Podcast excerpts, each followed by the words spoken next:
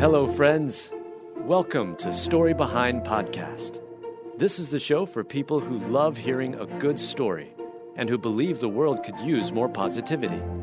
We're the team behind God Updates and God GodTube, and we hope these weekly short stories will brighten your day.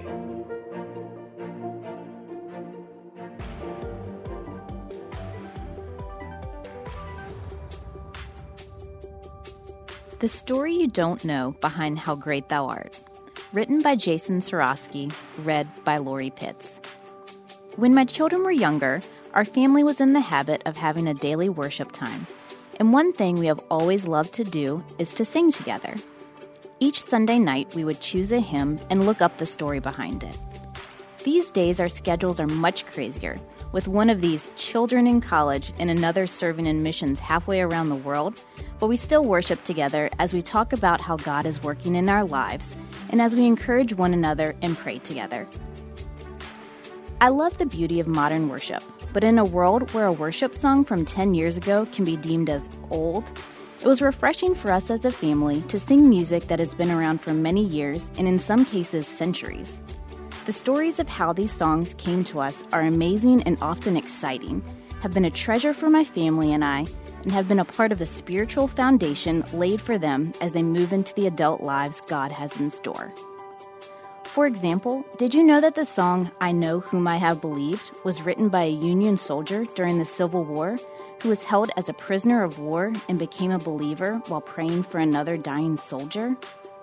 Or that the prolific hymn writer Fanny Crosby she wrote over 8,000 hymns, was blind from infancy, yet was able to memorize the first five books of the Bible, the four Gospels, the Proverbs, and most of the Psalms?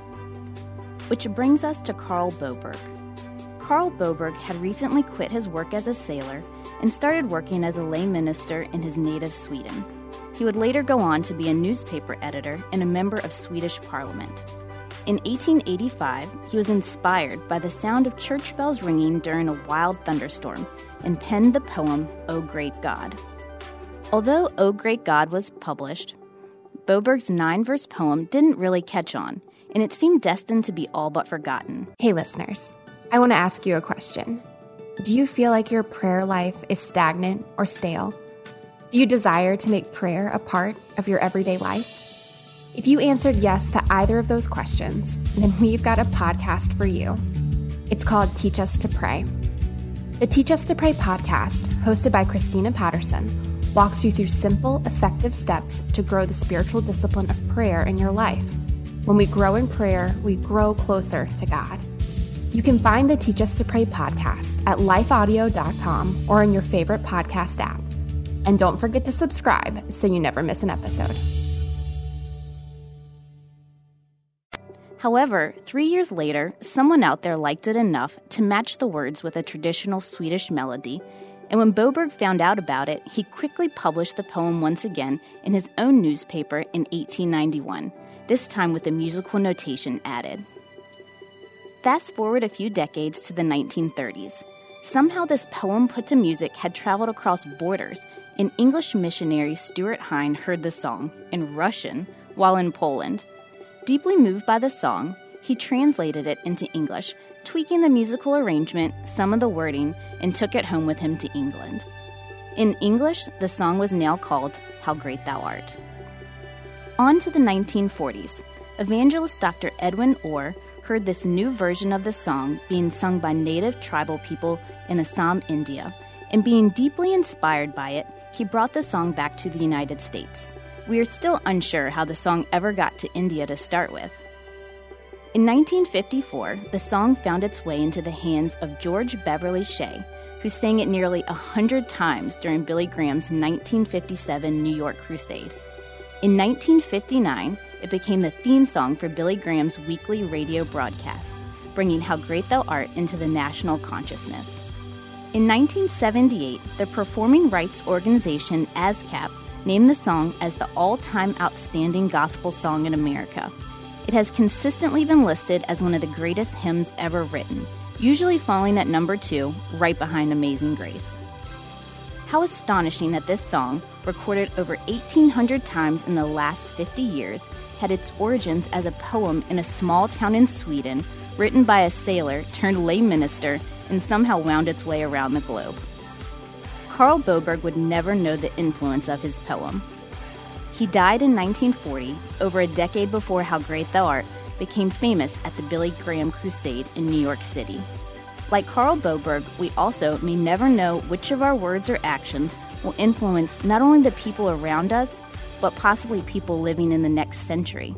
But we can bet in some way, large or small, they will do just that. Such are the stories of hymns. In our increasingly myopic world, songs like these and the stories behind them are an inspiration. The lives of those who pen them, how they pen them, and the reasons why help to build a bond of legacy with those who have gone before us and those to come behind us. Introduced to a new generation, these songs cease to be old and boring, but become suddenly relevant and filled with life, meaningful expressions of worship written by real people that we can relate to, understand, and appreciate. Thank you so much for listening to Story Behind Podcast. We're really glad you joined us for this week's story. To see photos and videos that may have been referenced in this episode, check out the links in the show notes. And if you enjoyed what you heard today, subscribe to our podcast and please tell a friend about us. We'd also love it if you'd rate us and leave us a review. It really does help more people find us.